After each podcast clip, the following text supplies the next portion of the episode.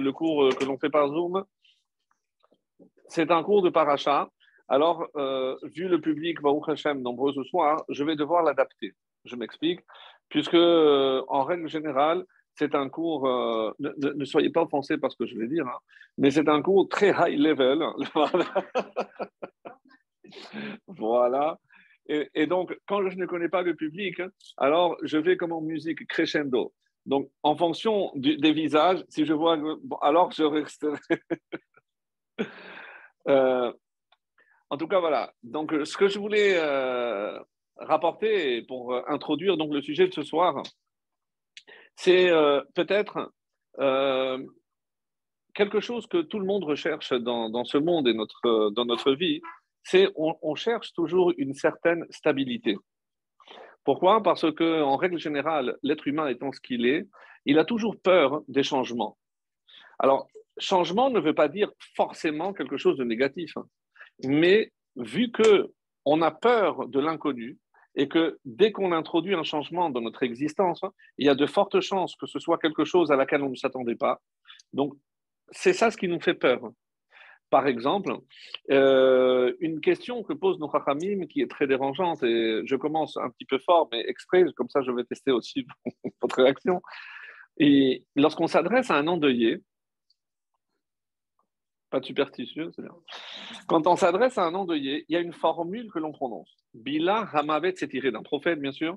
Bila Hamavet la Netza, que Dieu fasse disparaître la mort pour toujours. Donc, c'est ce qu'on souhaite, évidemment, à quelqu'un qui est touché par ce phénomène. Et ensuite, que Dieu efface les larmes de tout visage. autrement dit, que, personne ne, pleure. Euh, les chachamim qui ne laissent rien au hasard disent Mais il y a des larmes de joie. Pourquoi, dans cette demande où que Dieu fasse disparaître toutes les larmes, pourquoi il n'a pas précisé les larmes de tristesse? C'est vrai que des fois, quand on pleure, c'est pas forcément parce qu'on est triste ou parce qu'on a appris quelque chose de triste, mais aussi d'émotion. On peut pleurer. Euh, cette question, je l'ai posée dans un contexte où il y avait des femmes d'un certain âge et euh, il y a une qui m'a répondu euh, parce que j'ai posé la question qu'est-ce qui fait pleurer un homme? Et elle me répond vous savez, les hommes avec l'âge, ils deviennent plus sensibles. Après, ils pleurent pour rien. Donc Vous avez remarqué que les femmes qui rigolent. Hein. Je ne sais pas si Alors, j'ai cherché une réponse à cette question. Pourquoi, quand on demande d'effacer les larmes, on n'a pas précisé les larmes de tristesse? Et la réponse que j'ai trouvée est très dérangeante.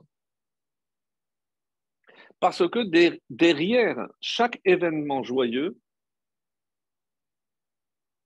quoi, il peut y avoir aussi un événement triste pour des parents, un des événements les plus joyeux qui soit, et vous ne me contredirez pas, c'est une naissance. Qui va être capable de me dire que derrière une naissance, il n'y a pas une angoisse extrême par rapport à la responsabilité qui est la nôtre, qu'est-ce qu'il va devenir cet enfant, euh, comment il va se développer? Donc, vous pouvez me dire que dans les larmes de joie, il n'y a pas une angoisse, il n'y a pas aussi euh, l'inconnu, on ne sait pas ce que va devenir cet enfant. Comme disait un rave, euh, il amenait toujours son fils euh, pour lui donner des leçons de vie. Il amenait toujours dans le port. Il dit Regarde, tu vois ici, les gens, ils sont contents, ils viennent dire au revoir, ils, font la fête, ils jettent. Je ne sais pas si vous avez vu le, bateau là. Et, ils font la fête, etc. Je dis Regarde. Et ici, les gens, ils attendent le bateau, ils ne sont pas en train de sauter de joie. Je dis Mais réfléchis. Ce bateau, il s'en va, on ne sait même pas s'il va atteindre son port. Et pourtant, les gens se réjouissent. Et quand est-ce qu'on devrait se réjouir? C'est évidemment lorsque le bateau revient. À quoi il fait allusion? À la naissance. Ici, l'enfant arrive, mais on ne sait pas ce qu'il va devenir. Réfléchissez, pourquoi on se réjouit? C'est dur ce que je demande, mais mais réfléchissez, pourquoi on se réjouit? On ne sait pas ce qu'il va devenir, on ne sait pas s'il si, va être un tzaddik, s'il va être un, homme de bien ou un truand, je, ne sais pas ce qu'il va être. Mais pourtant, je suis heureux. Et quand quelqu'un meurt, là, on pleure.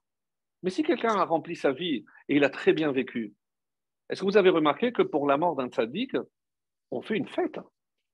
On appelle en plus un mariage. On appelle ça Hiloula. Les gens ne savent pas, mais la traduction de Hiloula, c'est un mariage. C'est un mariage, parce que c'est aussi heureux qu'un mariage. Qu'est-ce que vous aurez pu me dire? Oui, mais dans un mariage, si déjà vous posez la question, aussi. On est très heureux le jour du mariage. Non, je ne vais pas être un oiseau de mauvais augure, mais, on ne sait pas ce qu'ils vont devenir, on ne sait pas si ça va durer. Mais, mais pour tout, c'est vrai. Pour tout, c'est vrai. Tout ce qui peut procurer la joie peut procurer aussi la tristesse. Donc, qu'est-ce que Dieu a préféré dire? On efface tout. Il n'y a pas de larmes. Parce que derrière chaque joie se, cache une tristesse. Et que si je dois enlever la tristesse, ben, finalement, les gens ne vont pas pleurer aussi de joie. C'est triste, hein? Alors, je reviens à ma question. Dans cette recherche de stabilité dans la vie, donc on va tout faire dans notre existence pour qu'il n'y ait pas d'imprévu.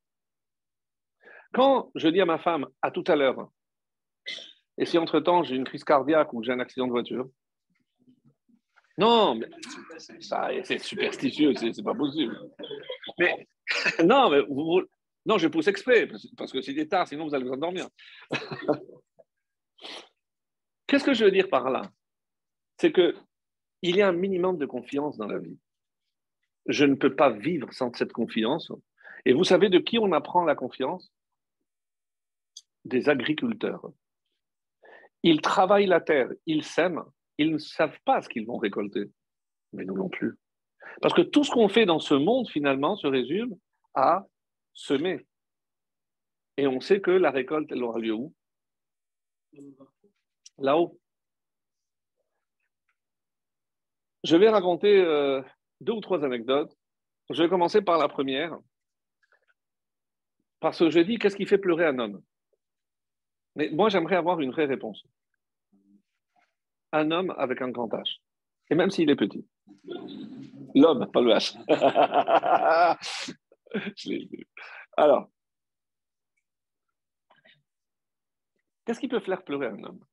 Ne répondez pas les femmes. je sais que vous savez la réponse. Mais, mais, les hommes, j'aimerais bien vous entendre. Non, pas les femmes. Tu auras le temps, attends, Qu'est-ce qui peut faire pleurer un homme? C'est un bon titre, pour un prochain livre. Hein. Ouais. Oui, et puisqu'il se taise. La désillusion. Pleurer Messieurs? Non. Moi, je suis d'accord. Non.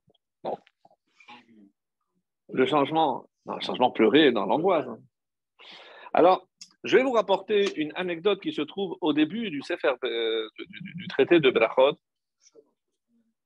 Et bon, c'est un peu choquant. C'est un peu choquant, mais euh, si, c'est la Torah, il faut l'apprendre. Donc, on va essayer d'en tirer des enseignements. Dans le, dans le Talmud, en règle générale, et c'est pour, euh, plus pour les néophytes, il y a deux grandes parties. La, partie qu'on appelle technique, c'est la halacha. C'est tout le processus où je pars d'un enseignement de la Mishnah, de la tradition orale, et qui aboutit à tout ce que je dois faire, comment je dois le faire, qui doit le faire, quand le faire. C'est ce qu'on appelle la halakha.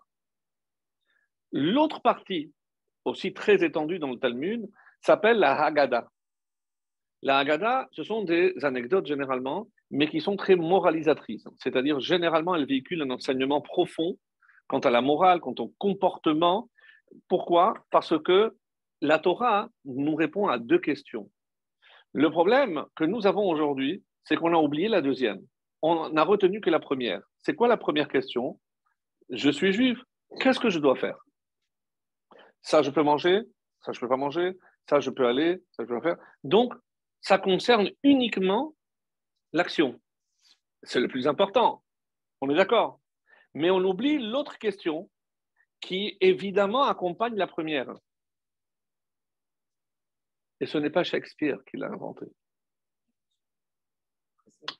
Shakespeare. Qu'est-ce que je dois être? Qu'est-ce que je dois être? Qu'est-ce que je dois être? Quand Hachem attend un comportement de ma part, c'est être juif. Qu'est-ce que ça comporte, être juif? Alors, est-ce que ça se résume uniquement à faire des mitzvot? C'est l'action. Mais il y a aussi la partie être, essence. Qu'est-ce que je suis? Qu'est-ce que je suis censé être? Et donc, et ça, c'est ce qu'on appelle dans la tradition rabbinique le moussard. Le moussard, c'est l'éthique, la morale, parce que euh, tout ne se résume pas à, des mitzvot. Et en dehors des mitzvot, je peux tout faire. Quand je suis au travail, je, peux être un truand, je peux mentir, je peux voler. De toute façon, il paraît que j'ai étudié que voler un goy, ça ne s'appelle pas un vol. Et qu'est-ce que je fais avec le chilou lachem, la profanation du nom de Dieu? Pour qu'on dise encore des juifs, des arnaqueurs. Bon, on s'est compris. Donc j'arrive à l'histoire. Rabbi Yoshua est tombé gravement malade. Et euh, un de ses maîtres, qui s'appelait Rabbi Yochanan, décide d'aller lui rendre visite. Il y a une mitzvah qui s'appelle Bikur Cholim, c'est rendre visite à un malade. Alors, pour les plus sceptiques, il paraît, d'après l'enseignement de nos que chaque fois que je vais voir un malade, je lui retire un soixantième de la maladie. Alors, comme vous n'avez pas toutes et tous fait des maths, parce que vous aurez pu dire, on n'a qu'à aller à 60. Non, un soixantième, évidemment. Vous avez compris. Alors, il rentre et la pièce est dans la pénombre absolue, l'obscurité, il ne voit rien. Euh, pour ceux qui n'ont jamais entendu parler de Rabbi Yochanan, il est décrit comme un des hommes les plus beaux qui ait jamais existé. Et on ne parle pas que des traits physiques, on dit qu'il avait une peau translucide. Qu'est-ce qu'il a fait? Il a soulevé la manche et la peau était tellement claire qu'il a éclairé la salle, la pièce.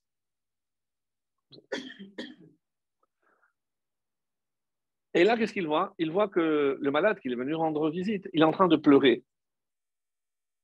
Il est en train de pleurer. Rabbi est en train de pleurer. Alors, Rabbi Yochanan va lui poser trois questions. Dans ces trois questions, il lui dit Pourquoi tu pleures? Est-ce que pour petit a, petit b, petit c? Comme si les seules raisons pour lesquelles un homme peut pleurer, c'est les trois que je vais citer. Quelles sont-elles? Si tu pleures, bon, maintenant je pose la question. Quelle est la mitzvah la plus importante pour un homme? Philippe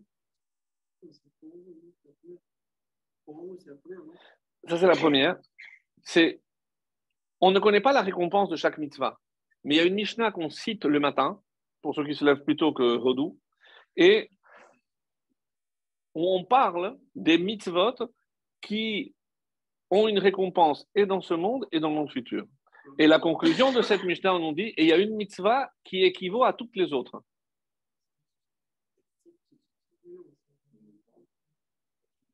Talmud Torah keneged kulam. C'est-à-dire, si je prends toutes les mitzvot d'un côté, la seule qui peut peser autant, c'est l'étude de la Torah. Et je me tourne vers les femmes, parce que les femmes n'ont pas cette obligation. L'Agmara posera la question, mais alors, quel est le mérite des femmes? Comment elle va avoir cette récompense En permettant à leur mari d'étudier? Et à leurs enfants, soit dit en passant. Donc, une femme qui va avoir un mérite dans l'étude de son mari, c'est celle qui pousse son mari à l'étudier. Et c'est la première question qu'il va poser. Si tu pleures parce que tu penses que tu n'as pas étudié assez, parce que tu vas quitter ce monde, et le vrai regret que tu devrais avoir, c'est de ne pas avoir profité de tout le temps où tu étais ici pour étudier. Et il lui répond, tu n'as pas à pleurer. Pourquoi? Parce que sache qu'il est écrit que celui qui fait beaucoup, celui qui fait moins, l'essentiel, c'est qu'il le fasse toujours dans une bonne intention. Si quelqu'un travaille, mais même lorsqu'il travaille, il sait que l'essentiel de sa vie, c'est pas de gagner plus pour dépenser plus. Non. Il sait que même s'il gagne plus, c'est pour donner plus à des institutions, pour permettre euh, plus de Torah, pour pouvoir payer une école juive.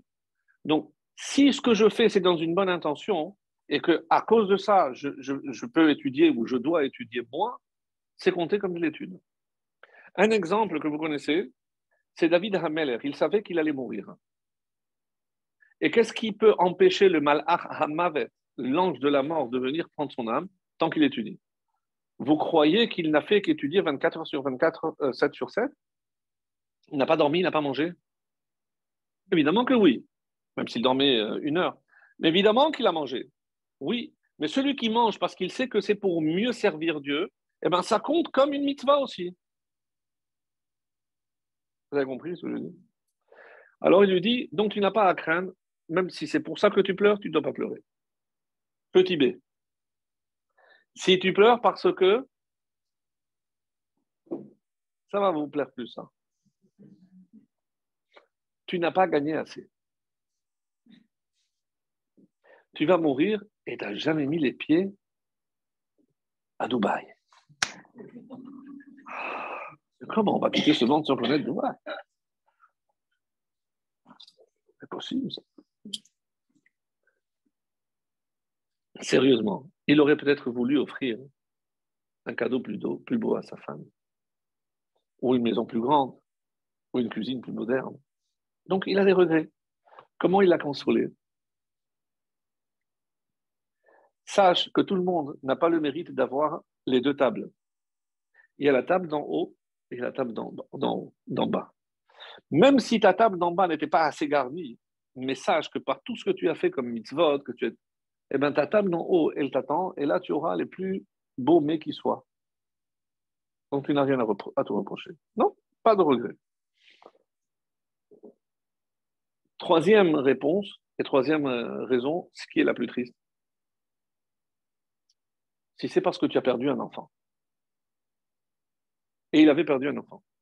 Non, la Gemara considère que c'est la preuve la plus difficile qui soit pour un homme.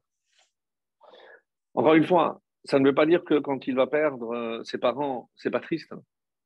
Mais c'est, on va dire, l'ordre naturel des choses. Voilà, c'est ça rentre. Euh, jusqu'à 120 ans pour, et 119 pour chaque.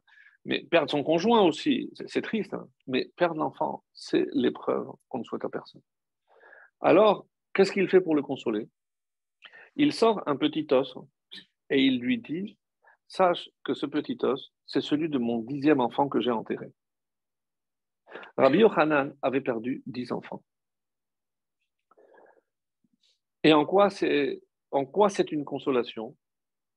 Parce que si on pense qu'on a des fois une épreuve, hein, le fait de savoir qu'il y a des gens qui souffrent plus que moi, ça devrait me donner du courage en disant, ben, finalement, je ne suis pas si mal loti que ça. Pour accepter quelque chose qui est difficile, hein. alors, est-ce que c'est pour cela qu'il faut que d'autres, certains, certainement pas, mais comme l'histoire de celui, l'histoire chassidique, qui a mangé une banane, il voulait se suicider parce qu'il n'avait rien à manger, le dernier repas du condamné, il a pris une banane. Et il a pris une banane, il a jeté la peau, il a entendu une bruit. Et en bas, il a vu que quelqu'un a ramassé la peau pour commencer. Il y a toujours quelqu'un de pire que nous, plus bas que nous. Alors, réponse de Rabbi Yoshua. Je ne pleure pour aucune de ces trois raisons. Donc, il existe une quatrième. Et là, il donne une réponse sincèrement très très étonnante. Il dit, je pleure pour cette beauté qui est la tienne, qui, va terminer sous terre. Réaction de Rabbi Yochanan, si c'est pour ça que tu pleures, je pleure avec toi. Pour tout le reste, il a pu le consoler, et pour ça, il n'a pas une consolation pour la beauté.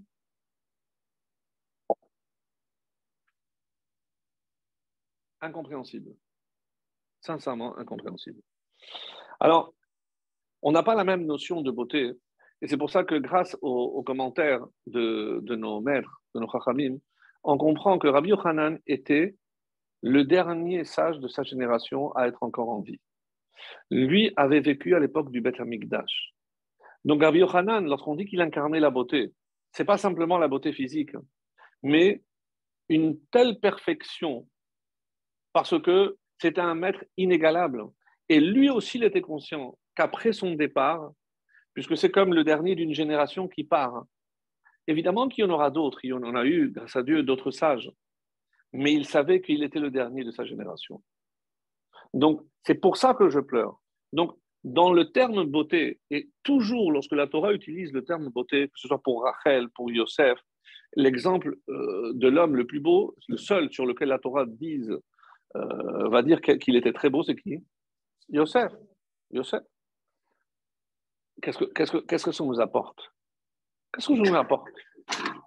Pour expliquer pourquoi euh, la femme de Potiphar a jeté son dévolu sur lui, parce qu'il était vraiment très, très, très mignon. Non. Yosef a eu combien d'enfants? Deux. Yosef a eu Ephraim et. Qui était le frère de Yosef? Binyamin. La femme sur laquelle on a dit qu'elle était très belle,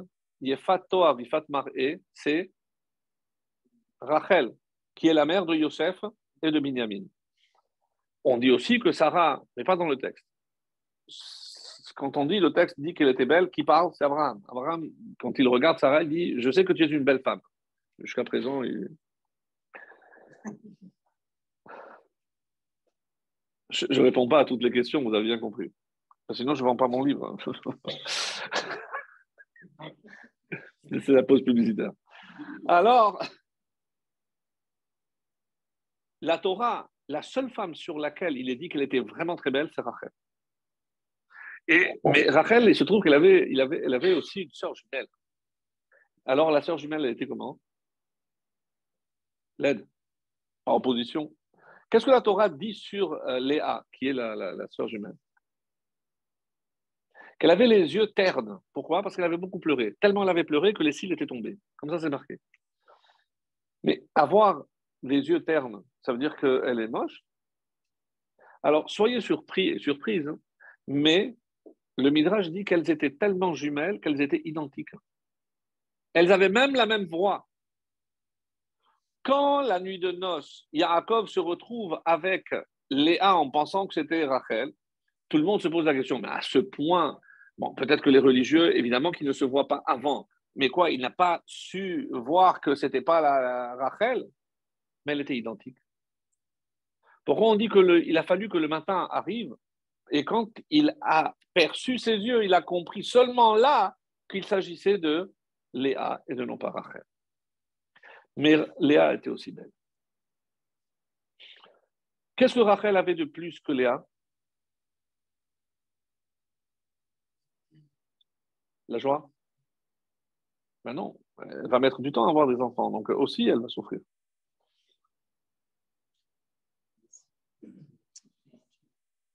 Au niveau de ce qu'on appelle les traits de caractère, en hébreu on appelle ça les midotes une femme qui est prête à faire de telles concessions comme Rachel, laisser sa place à Yaakov, à sa sœur pour épouser Yaakov. Donc, c'est, faire preuve de, de, vertu presque surhumaine. Elle va avoir deux garçons qui sont Yosef et Binyamin. Yosef va connaître une épreuve des plus difficiles pour un homme. Face à une femme qui le harcèle nuit et jour pour avoir une relation avec lui, et il va tenir. Donc, Yosef ne succombera pas et il ne fautera pas. Il sera appelé désormais Yosef Hatzadik, le juste. Yosef n'a jamais fauté. Quelqu'un qui n'a jamais fauté n'a jamais besoin de faire teshuva. Pourquoi? Parce qu'il est parfait.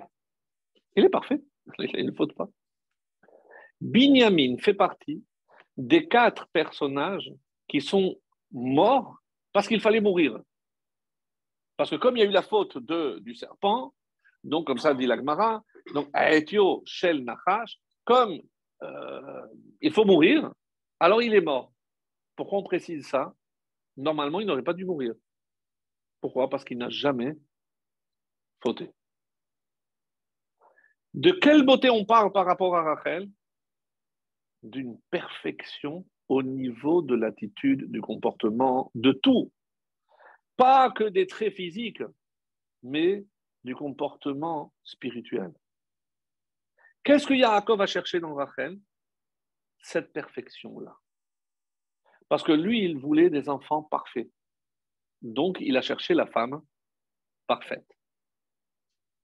Il lui a fallu toute une vie pour se rendre compte qu'il avait tout faux. Pourquoi Le livre de Bereshit se termine par la mort de, Rachel et de Léa et de Yosef. Et Yaakov qui demande à ses enfants, lorsque je vais mourir, je veux que vous m'enterrez auprès de qui? Léa. Je comprends pas. Mais toute ta vie, toute ta vie, tu étais proche de Rachel. Demande d'être enterré auprès de Rachel. Il y a de la place. Il n'y avait, avait, rien. Qu'est-ce qu'il reconnaît en demandant d'être enterré auprès de Léa?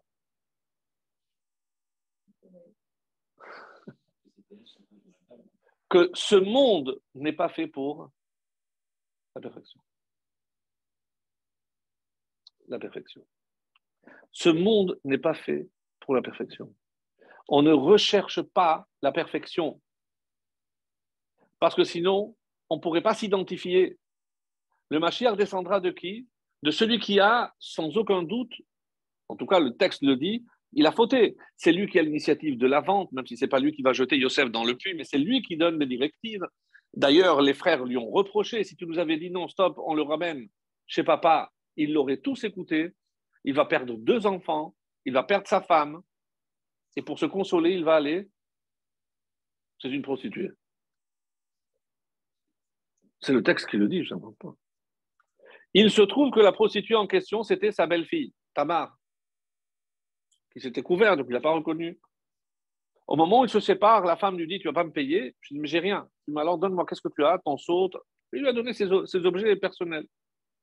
Le lendemain, lorsqu'il envoie son homme à tout faire pour récupérer ses affaires, où est la, la, femme? Il n'y a pas. Quoi?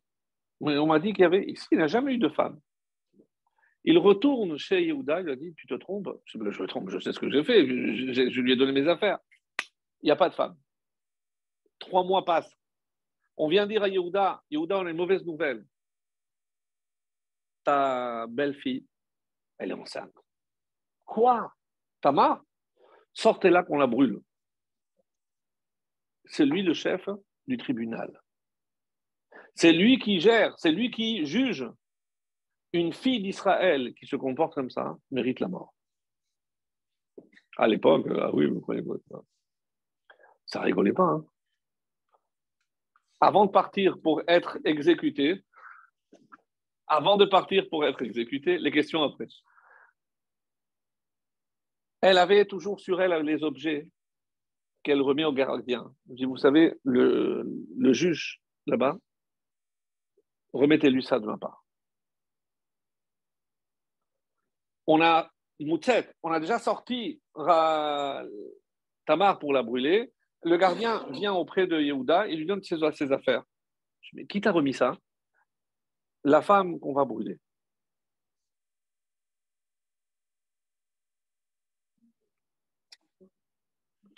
Tout, tout. tout. Arrêtez tout. Elle a raison. C'est moi là. Yehuda. Les Hodot, ce n'est pas uniquement remercier. Les c'est aussi reconnaître. Je me suis trompé, j'ai fait une erreur, je reconnais. Yehuda est tombé, et il a fait de chouva. De qui va descendre le Mashiach? De Yehuda. Pour nous montrer que le retour est toujours possible. Si on avait pris comme modèle le parfait, jamais on n'aurait pu imaginer une chose pareille. Vous comprenez la différence? On ne recherche pas la perfection dans aucun domaine. Si on a un seul dans lequel on cherche la perfection, c'est quand il s'agit de servir Dieu, on doit le faire de la meilleure façon possible. Comme c'est marqué Zekeli Ve'anvehu, on dit que pour servir Dieu, c'est pas comme aujourd'hui la mode aux États-Unis, on loue les téfilines. Ah, moi, ça coûte cher.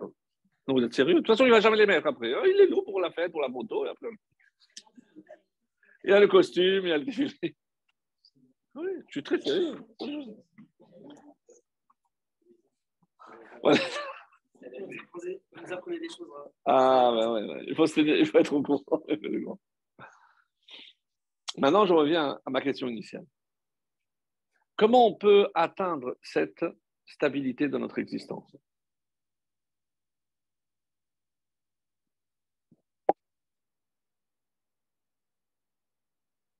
En s'en tenant toujours à un rythme régulier, à des choses.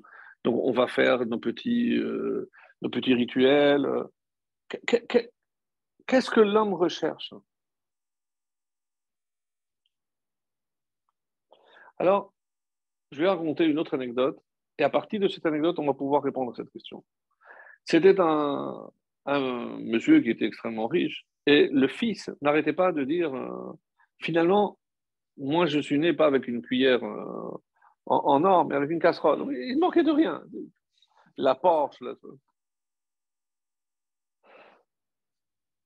comment s'appelle l'autre, la Vérone, Bugatti, il avait ce qu'il voulait. À un, moment de sa vie, il s'est dit, euh, finalement, j'en ai marre, parce que si, mon père me donne tout, quel est mon propre mérite? Alors il a dit, il va voir son père, il dit, papa, j'en ai marre. Qu'est-ce que tu veux faire, mon fils? Je ne veux plus que tu m'aides, je vais partir et je veux gagner ma vie, moi. Je suis mon fils. Que Dieu te bénisse, avec plaisir. Tu veux une carte bleue, carte platine Non Papa, je ne veux rien. Et il s'en va. Évidemment, il arrive, comme dans les films. Il arrive, il arrive, il n'a rien. Et le premier jour, un jour, deux jours, il dort sur un banc. Euh, imaginez, avec toute sa richesse, il dort sur un banc. Troisième jour, il y a un monsieur qui vient le voir. Je dis, monsieur, j'ai vu que ça fait déjà deux, trois jours. Euh, ça me fait de la peine. Euh, écoutez, moi, j'ai un sous-sol plus ou moins aménagé. Plutôt que de dormir là, venez chez moi. Vous avez un sous-sol, vous dormirez au moins sous un toit. Ah, écoutez, vous êtes très gentil, mais, mais je n'ai pas de quoi vous payer. Non, je vous dis, de toute façon, il est vide. Ça me fait de la peine de vous voir comme ça. Donc, il a déjà un logement. Le deuxième jour, il sort chercher un travail. Et il cherche un travail et il se dit, mais qu'est-ce que je sais faire? Parce qu'il n'a jamais rien fait. Pendant le Covid, il a appris à faire des gâteaux. Donc, il se dit, eh ben, je vais le proposer. Alors, euh, il, rentre dans, un, dans une boulangerie. Est-ce que vous avez besoin de... Non, mais je sais qu'il y a une boulangerie qui cherche un pâtissier. Ah et il rentre dans cette boulangerie. Et il commence à faire des pâtisseries. Et au bout de 3-4 jours, le, pâtissier lui dit Écoute, je vois que tu te débrouilles bien. Est-ce que tu veux devenir mon associé? Vous savez très bien que je n'ai pas de quoi. Je non, mais toi, tu mets le travail, moi, je mets l'argent. Et ça marche du tonnerre. Ils ouvrent une deuxième pâtisserie, une troisième pâtisserie, six pâtisseries. Au bout de, de trois ans, il se dit il a gagné son, pour son premier million. Et dès qu'il a le premier million, tout fier, il dit maintenant je vais aller voir mon père. Il retourne voir son père. Je dis papa, je voulais te dire que voilà, mon premier million. Comment tu as fait? Je dis voilà papa, je dis. De l'eau, de l'eau.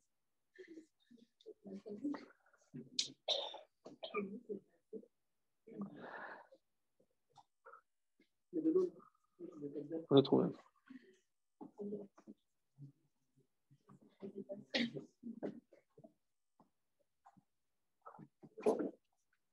Lorsque le fils termine de raconter euh, toutes ses aventures, le père lui dit, mon chéri, tu t'es pas posé la question, comment un étranger vient te proposer d'aller dormir chez lui? Sache que j'ai dû lui payer. Le pâtissier, tu crois qu'il va te prendre avec ton expérience? J'ai dû lui payer. Tu sais combien tu m'as coûté pendant ces trois ans? Un million.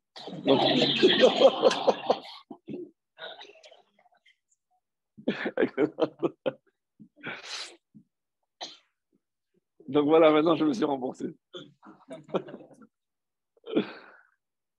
Qu'est-ce que cette histoire nous enseigne?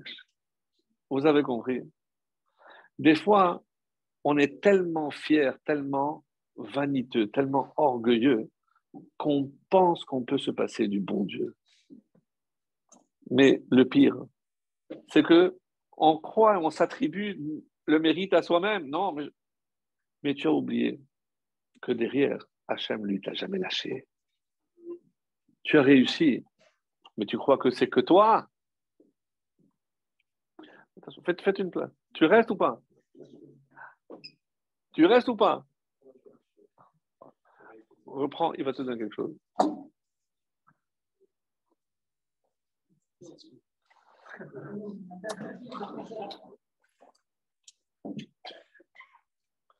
Ça sera transmis en Israël.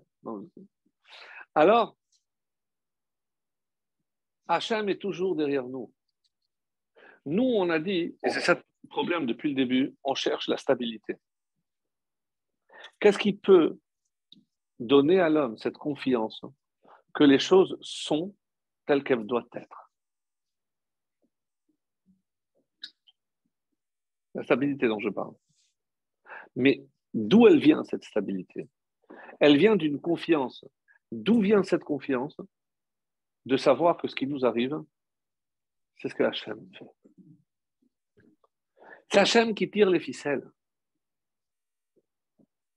Il n'y a rien de pire de savoir que il y a des imprévus, mais imprévus pour nous, ça ne veut pas dire imprévu pour Dieu. Dieu a une manière très particulière de gérer son monde. Évidemment, on ne va pas s'immiscer, mais on essaye de comprendre. Et il y a, grosso modo, et c'est évidemment un, un, thème très très délicat, mais grosso modo, Dieu gère le monde de deux manières. Ces deux façons de faire, on les retrouve aussi chez l'homme. Si, comme le fait le Rav Dessler, je vous demandais quelles sont les deux forces les plus puissantes dans le monde?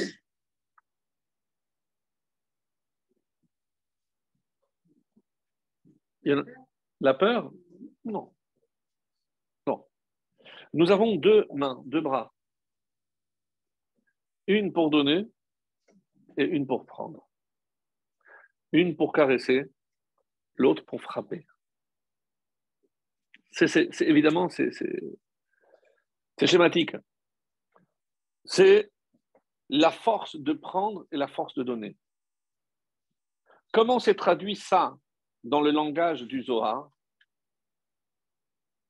Donner, c'est midat ha, c'est quelle vertu, quelle mesure? La mesure de bonté.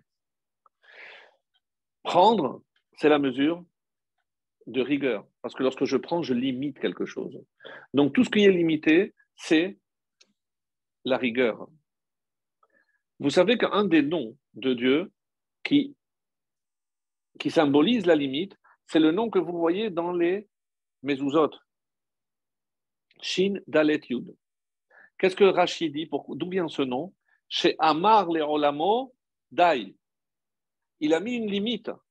Il dit ça y est, tu t'arrêtes là. On dit parce qu'il y avait une expansion, c'est la preuve qu'au au départ, oui, il y avait ce fameux Big Bang, il y avait une explosion et Hachem a arrêté. Ça, c'est chez Omer, Shama Lolamo, Dai. Donc, mettre une limite, c'est la rigueur. Dans l'éducation, de quoi s'agit-il?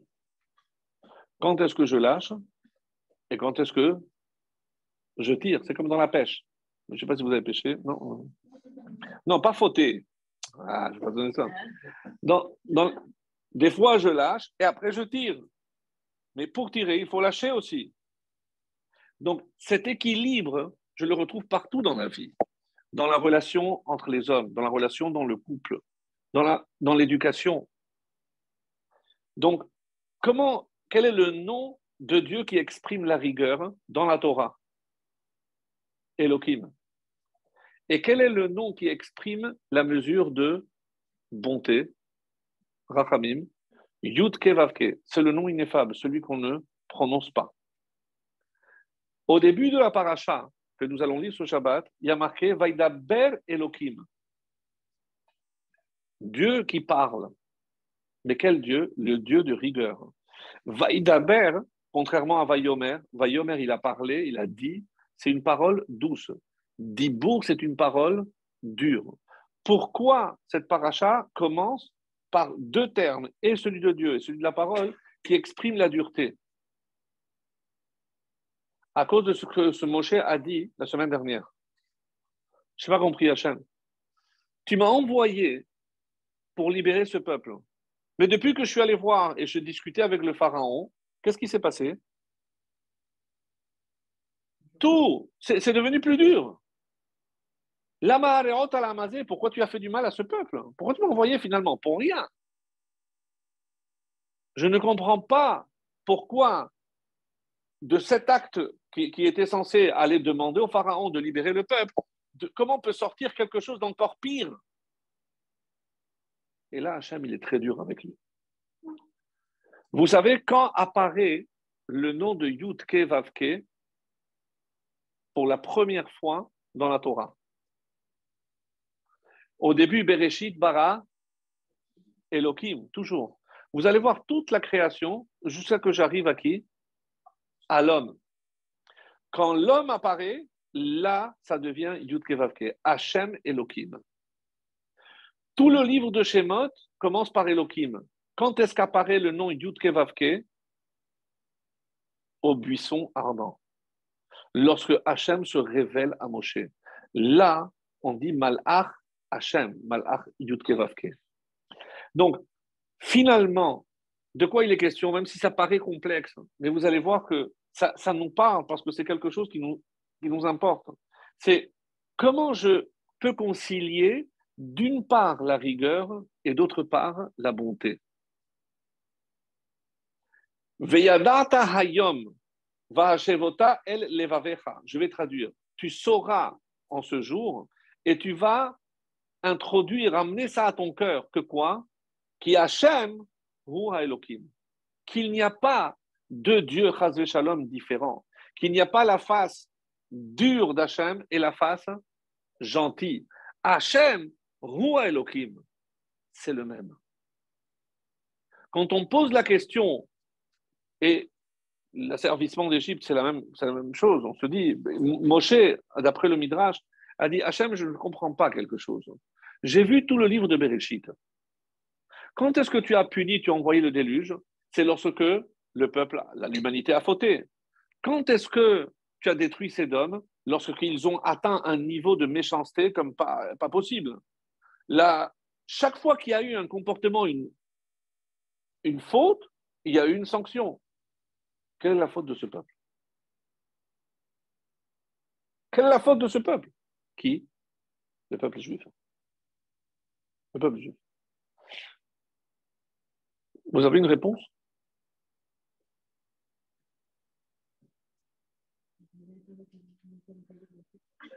Et pourquoi attendre la fin? Pourquoi, pourquoi on doit attendre la, limite?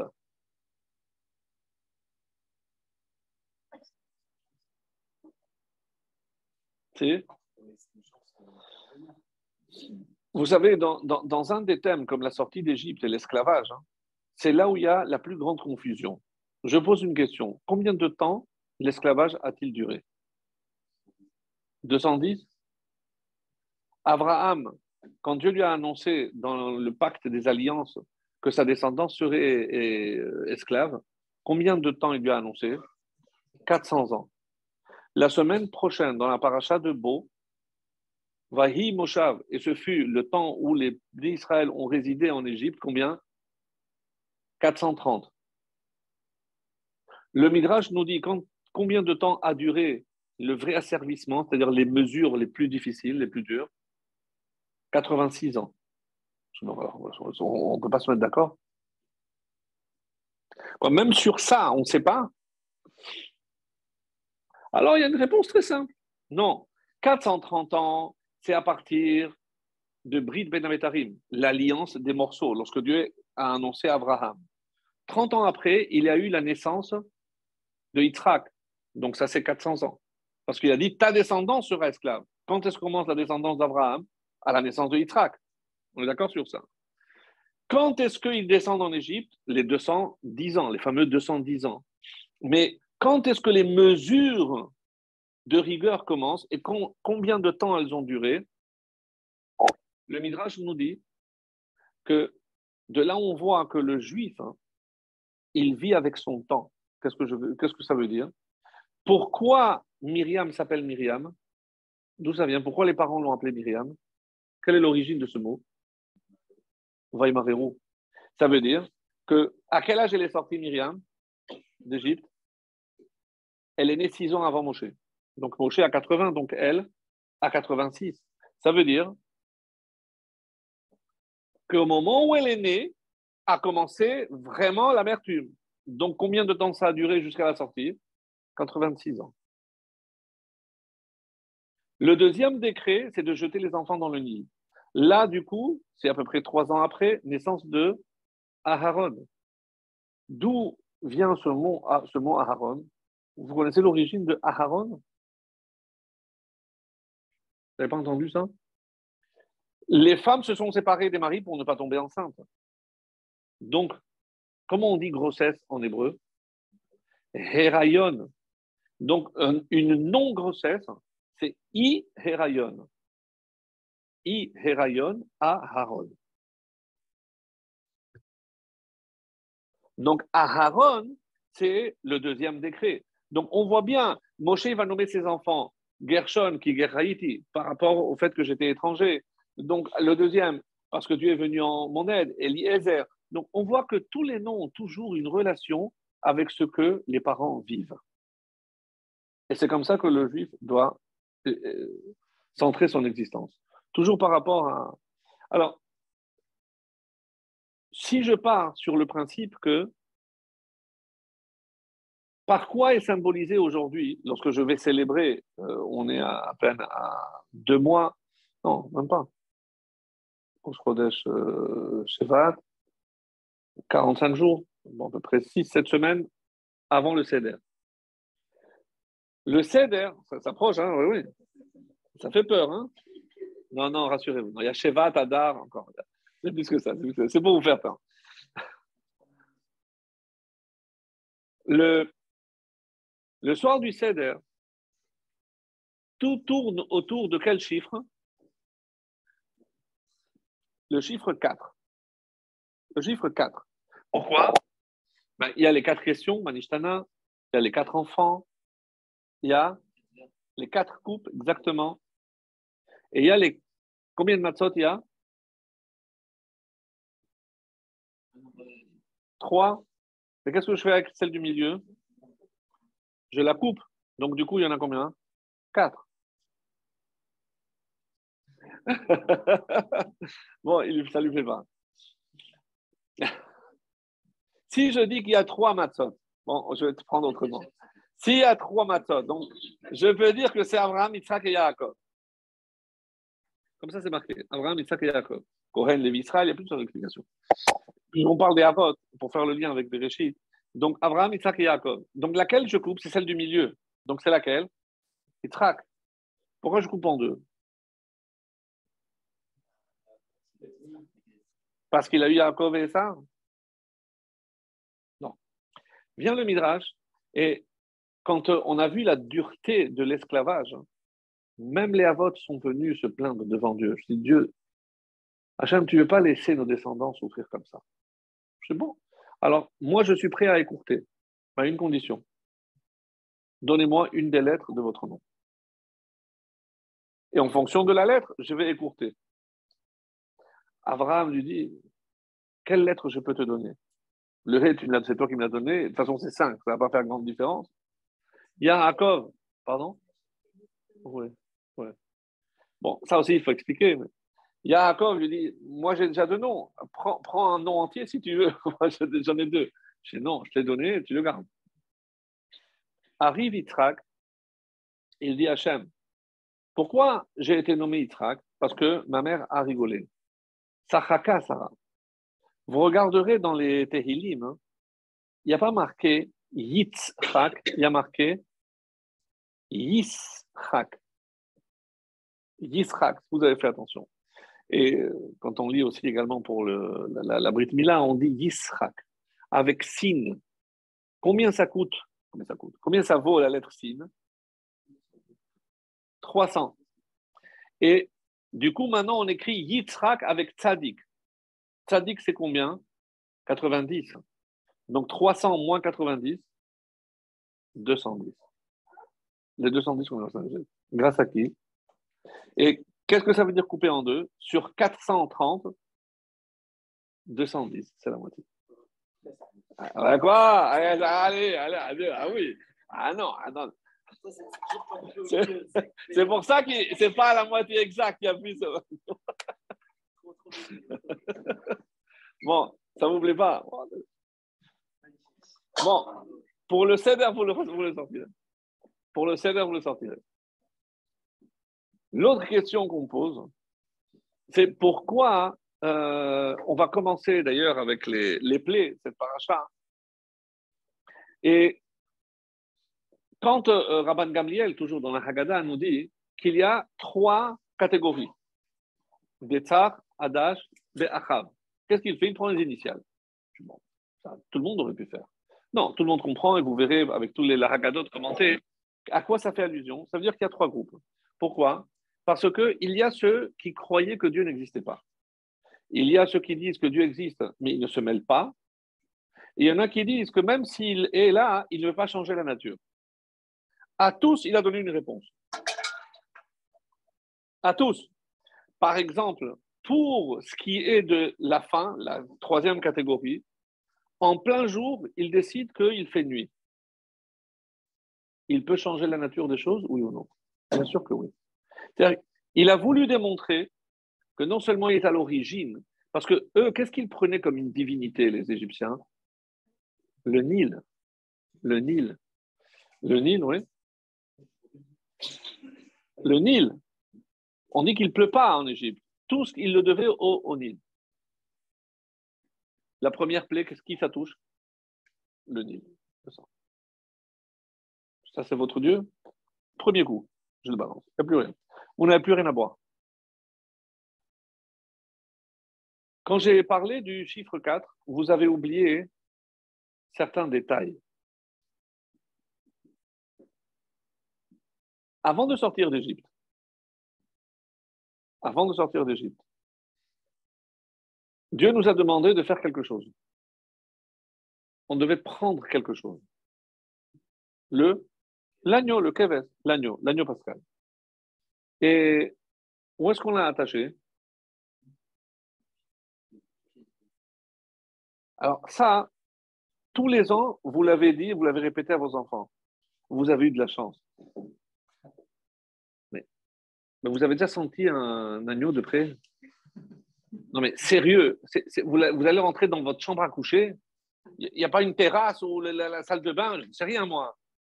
Même les Arabes, lorsqu'ils euh, le font, ils le font dans la salle de bain, ils ne mettent pas dans la chambre à coucher. Non mais sérieux. Qu'est-ce que ça veut dire? Vous n'êtes jamais posé la question Combien de lits, combien de pieds il y a le lit? Quatre.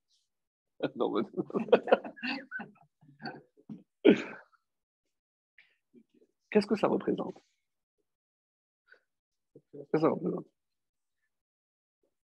Alors ça, vous l'avez jamais entendu. C'est aussi pour répéter à ça. La, la Gemara pose la question pourquoi dans les fils du titit, il y en a combien à chaque coin En fait, il y, a, quatre fils. Mais comme je les plie pour faire les nœuds, au final, quand ils ressortent, il y en a combien? Huit. L'Agmara pose la question pourquoi il y a huit fils dans le titit Parce que c'est quatre et quatre, je ne sais pas. Écoutez la réponse? C'est parce que du moment où on est sorti d'Égypte jusqu'à la traversée de la mer Rouge, il y a huit jours.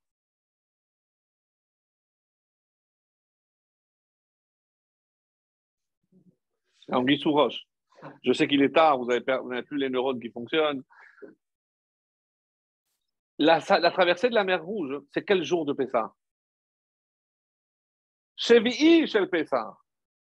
Donc, entre la sortie d'Égypte et la traversée de la mer Rouge, il y a sept jours. Il n'y en a pas huit.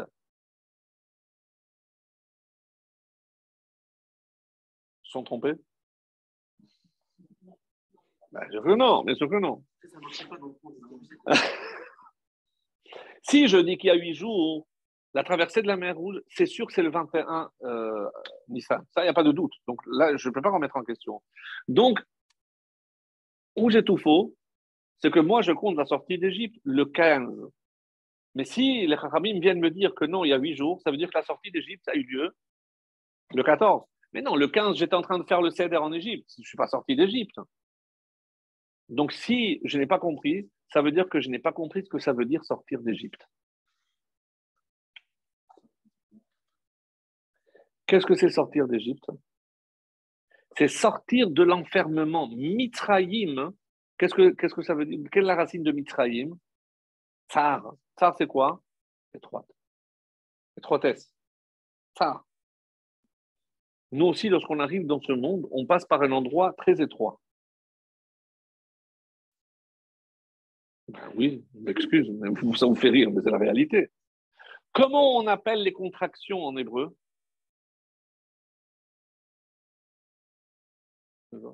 Tirim.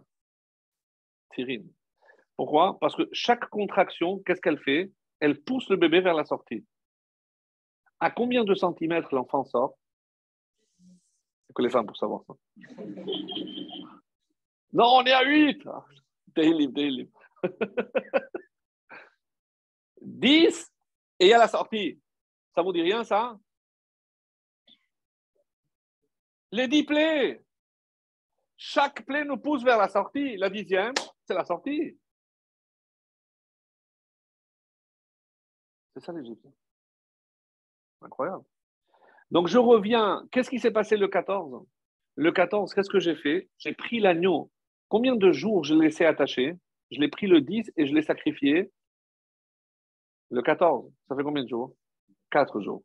Ça aussi, rajouter 4. Ben oui, Quatre jours, je l'ai attaché. Au moment où j'ai pris cet agneau et j'ai dit à Hachem, je te suis et je n'ai pas peur d'aller contre ce qui est considéré une idolâtrie, à ce moment-là, je suis déjà sorti d'Égypte.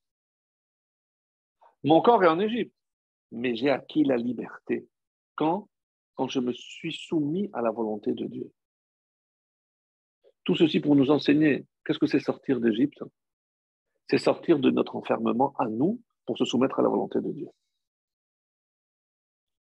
Vous savez pourquoi il y a quatre coupes de vin? On a dit parce qu'il y a quatre langages. D'ailleurs, dans cette paracha, Veotseti, Veitzati, Vegaalti, Velakarti. C'est des synonymes. J'ai fait sortir, j'ai libéré, j'ai délivré et j'ai pris.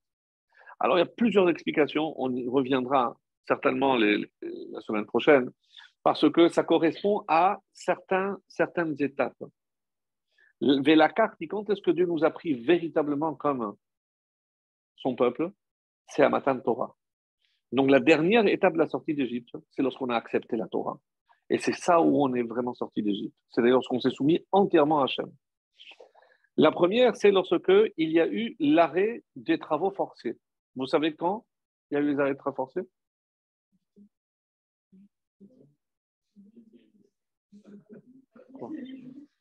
À Rosh Hashanah, dit l'Agmara. À Rosh Hashanah, ça veut dire six mois avant la sortie d'Égypte, on a arrêté. Ça, c'est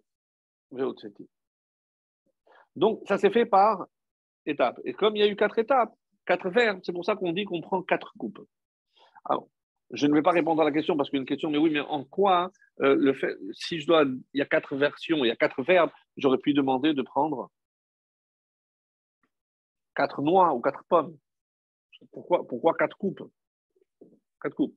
Ça, c'est une question qu'on traitera la semaine prochaine. Mais moi, je voulais venir sur ce point-là. On dit que pourquoi Dieu a écourté le séjour euh, en Égypte grâce à quatre mérites. Quels sont ces quatre mérites? Ils ont gardé leur nom, ils ont gardé leurs vêtements. Franklin, laisse un peu aux autres. Ah, tu es chez toi. Non, pardon, excuse-moi. Je ne vais pas te dire ce que tu vas faire chez toi. Euh, pas comme ça. Pas comme ça. Le langage, le léchon, donc les noms, le langage, les vêtements. Et pour la quatrième chose, il y a deux versions. Parce qu'il n'y avait pas de lachon hara dans le peuple. Il n'y avait pas de la shonara. Il y avait, le peuple avait une entente magnifique. Comment on dit qu'après après tout ça, quand même, ils étaient au 50e degré, Ça, c'est par rapport à la Vodazara. Oui, bon, il y a une bonne question. Garde-la garde pour Israël. On te répond là-bas. Là-bas, on aura la réponse. Non, non, vraiment, c'est une très bonne réponse. C'est une très bonne question. J'ai dit qu'une version pour la quatrième, le quatrième mérite, c'est parce qu'il n'y avait pas de la Shonara. Et il n'y avait pas de délateur, donc il n'y avait pas. Et une autre version dit. Non, ça vous dit pas? Par rapport à Yosef. Yosef a préservé sa Brit Mila. Pas faire la Brit Mila, c'est préserver la Brit Mila. Qu'est-ce que ça veut dire? Que même dans ces conditions-là, aucun homme juif n'a été souillé sa Brit Mila. En allant avec une euh, égyptienne, on, aurait pu imaginer qu'en 200 ans, ben, il y avait des, mélanges, d'assimilation. Rien. Rien. Rien. Donc, lorsqu'on dit qu'un homme a préservé sa Brit Mila, on dit que son lit est pur. Prends l'agneau, parce que maintenant que tu vas le sacrifier, c'est parce que tu mérites de sortir. Et tu sais pourquoi? Attache au mur, attache au lit. Parce que ton lit, c'est grâce à ton lit que tu vas pouvoir sortir. Pourquoi? Parce que tu as gardé cette pureté. Ça, c'est attaché au lit. vous comprenez que derrière chaque action se cache forcément une raison très profonde. Et je vais terminer avec la... Il y en a plusieurs, mais celle-là, je la trouve très belle. On vous entendez quatre. On dit que c'est par rapport aux quatre exils, ces quatre exils qu'on a connus, qu'on va connaître. Mais quatre, c'est aussi par rapport à des personnages. Sarah, Rivka, Rachel et Léa. On est sorti d'Égypte par le mérite de Sarah, de Rivka, de Rachel et de Léa. On a toujours entendu qu'on est sorti d'Égypte par le mérite des Nashim Tzadkaniot, par le mérite des femmes. On entend toujours, parce que c'est les femmes, parce qu'elles se sont bien comportées, parce qu'elles se faisaient belles pour leur mari. Il y a plusieurs réponses à cela. Mais là, l'explication ici, c'est pas grâce à ces quatre femmes. Du coup, ces quatre femmes, c'est grâce à elle qu'on a les quatre coupes. La première coupe, c'est pour Sarah. La deuxième, Rivka. La deuxième, c'est Rachel. Et la troisième, c'est Léa. Et c'est avec ça que je voulais terminer. Pourquoi la première, c'est Sarah? Sur quoi c'est le, la première coupe? Sur le kidouche. Qui est celle qui s'est sanctifiée et malgré le fait qu'elle a été kidnappée deux fois, qu'elle a été séquestrée dans un palais, on n'a pas touché un seul de ses cheveux. Elle est restée kadosh. Toi, grâce à toi, Sarah, on va faire le kidouche. Première coupe. Deuxième coupe, elle, est sur Gaal Israël, la fin de la Haggadah. Et à qui on le doit? Deuxième femme, on a dit Rivka.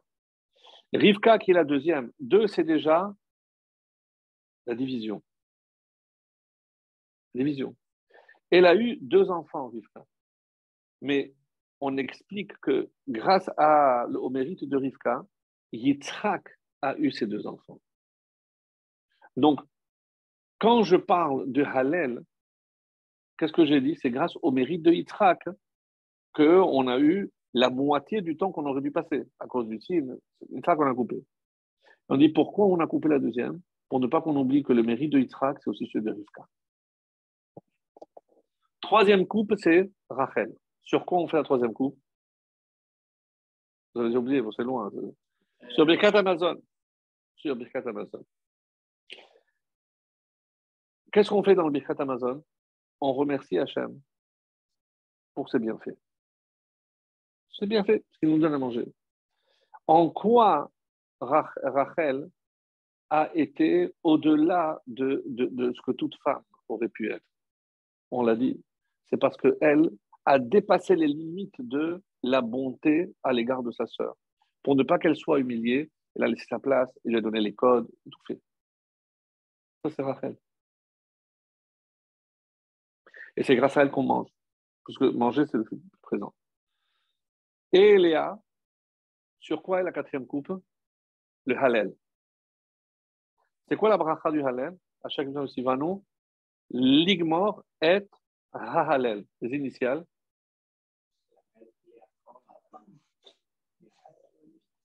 Léa. Léa. Les initiales, c'est Léa. Et qu'est-ce que c'est le Halel C'est reconnaître et remercier Hachem. Vous savez ce que dit les Midrash sur Léa? C'est la première personne sur terre qui a remercié Hachem. Apam Ode et Hachem. Comment elle a appelé ce fils, le quatrième? Yehuda. Yehuda, qui donnera à David, qui donnera le Mashiach. Ça, c'est la fin de la Haggadah. C'est-à-dire, c'est un clin d'œil, pas vers la sortie d'Égypte, mais vers notre délivrance. Si on sait remercier, on sait reconnaître, et on garde les mérites de nos ancêtres, garder les noms, on a bien compris, c'est pas s'appeler Paul ou Pierre, c'est garder l'essence de la chose. Parce que je peux m'appeler Paul et, avoir l'essence d'un vrai juif. C'est ça, garder le nom. Le langage, c'est pas, on ne sait pas parler l'hébreu, c'est pas ça le langage. C'est le langage de gentillesse, pas de gros mots, pas de cris, pas d'insultes. Ça, c'est garder le langage, mes amis. Il ne faut pas croire que c'est. Non, mais elle m'énerve. Ben, tu te contrôles. Qu'est-ce que c'est les habits? C'est la partie extérieure. Vous saviez qu'un Talmud Raham, quelqu'un qui est censé représenter la Torah, s'il a une tâche, Chayav Mita, il est passible de la peine de mort. Pour une tâche Évidemment, qu'est-ce que c'est une tâche? C'est pas parce qu'il s'est sali. C'est comment un, juif peut se comporter, un religieux se comporte comme ça. il, se comporte mal. Donc, il donne un mauvais exemple. Donc, c'est Chilou Lachem. Et si c'est Chilou Lachem, oui, il mérite la mort. Et le quatrième mérite, parce que les deux sont liés. Ne pas avoir de mauvaises paroles, la shonara, ça s'appelle, une parole s'appelle mila. Donc c'est avoir de bons mots et pas de la shonara. Et mila, c'est aussi la brite mila. C'est de préserver la mila. Que ces mérites-là, on puisse les garder pour connaître le fils de Yehuda, le fils de David, Mashiach Tzidkenu, le plus vite possible.